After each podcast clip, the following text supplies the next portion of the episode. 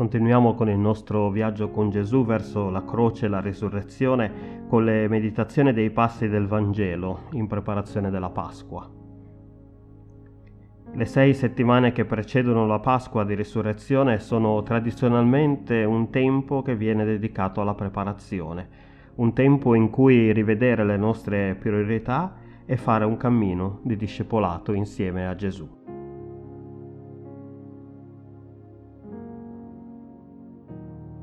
La lettura per la meditazione di oggi è tratta dal Vangelo di Marco, capitolo 10, i versetti da 32 a 45. Mentre erano in cammino salendo a Gerusalemme, Gesù andava davanti a loro. Essi erano turbati. Quelli che seguivano erano pieni di timore.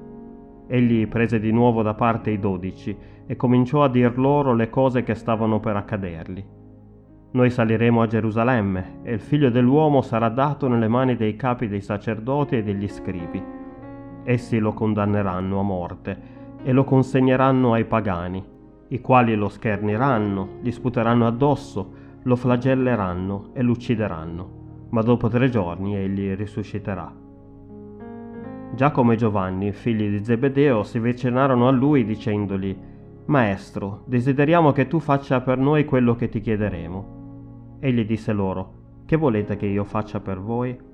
Essi gli dissero, Concedici di sedere uno alla tua destra e l'altro alla sua sinistra nella tua gloria. Ma Gesù disse loro, Voi non sapete quello che chiedete. Potete voi bere il calice che io bevo, essere battezzati del battesimo del quale io sono battezzato?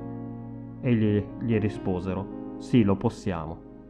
E Gesù disse loro, voi certo berrete il calice che io bevo e sarete battezzati del battesimo del quale io sono battezzato, ma quanto al sedersi alla mia destra e alla mia sinistra, non sta a me concederlo, ma è per quelli a cui è stato preparato.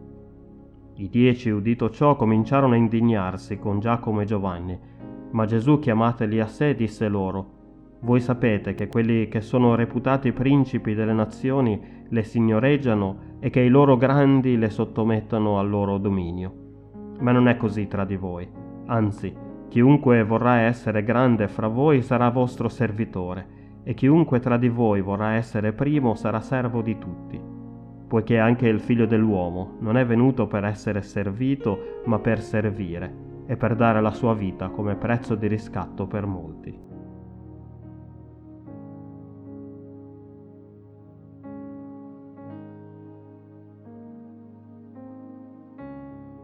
Gesù e i suoi discepoli stanno andando verso la capitale Gerusalemme, dove, secondo l'aspettativa messianica del tempo, Gesù sarebbe dovuto essere incoronato come re dei giudei. Giacomo e Giovanni sono evidentemente impazienti di ottenere posizioni di rilievo nel regno di Gesù. Vorrebbero quindi sedere uno alla sua destra e l'altro alla sua sinistra. Ma Gesù dice loro che non sanno quello che stanno chiedendo. Perché? Perché le persone che saranno alla destra e alla sinistra di Gesù, quando entrerà la gloria del suo regno, erano i, i due criminali crocifissi insieme a lui. La gloria del regno è Gesù Cristo crocifisso, e Giacomo e Giovanni stavano quindi inavvertitamente facendo richiesta di essere crocifissi insieme a Gesù. Questo dovrebbe ricordarci che il regno di Cristo non arriva nel modo in cui solitamente le potenze politiche del mondo fanno. Il regno di Cristo è l'anti-impero romano e Gesù è l'anti-Cesare.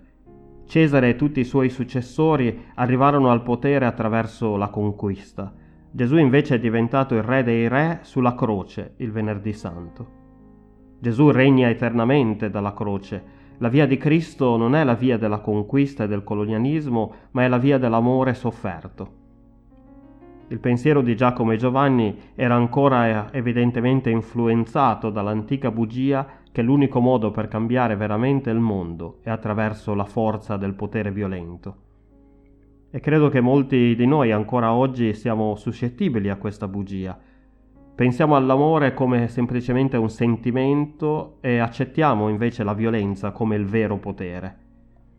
Tuttavia l'intera vita di Gesù fu caratterizzata dal rifiuto di questa bugia.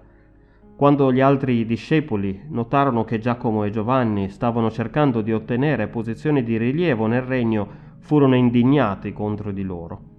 Allora Gesù spiegò ai suoi discepoli che benché la via dell'impero è quella di cercare il dominio, così non deve essere tra di voi.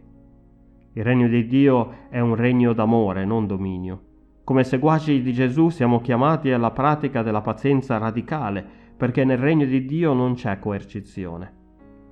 Noi siamo chiamati e chiamate a persuadere attraverso l'amore, la testimonianza, lo spirito, la ragione, magari la retorica e se necessario anche il martirio, ma mai la forza.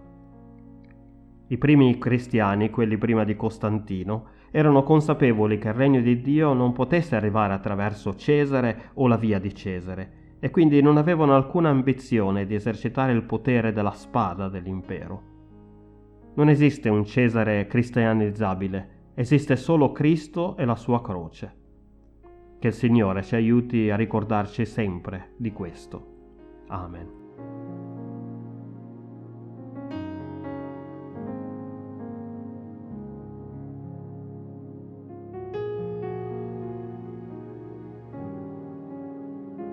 Preghiamo. Signore Gesù, Perdonaci quando pensiamo che il tuo regno possa venire attraverso la via di Cesare e le politiche di coercizione. Aiutaci a diventare invece persone pazienti che rinunciano alla spada e prendono su di loro la tua croce. Amen.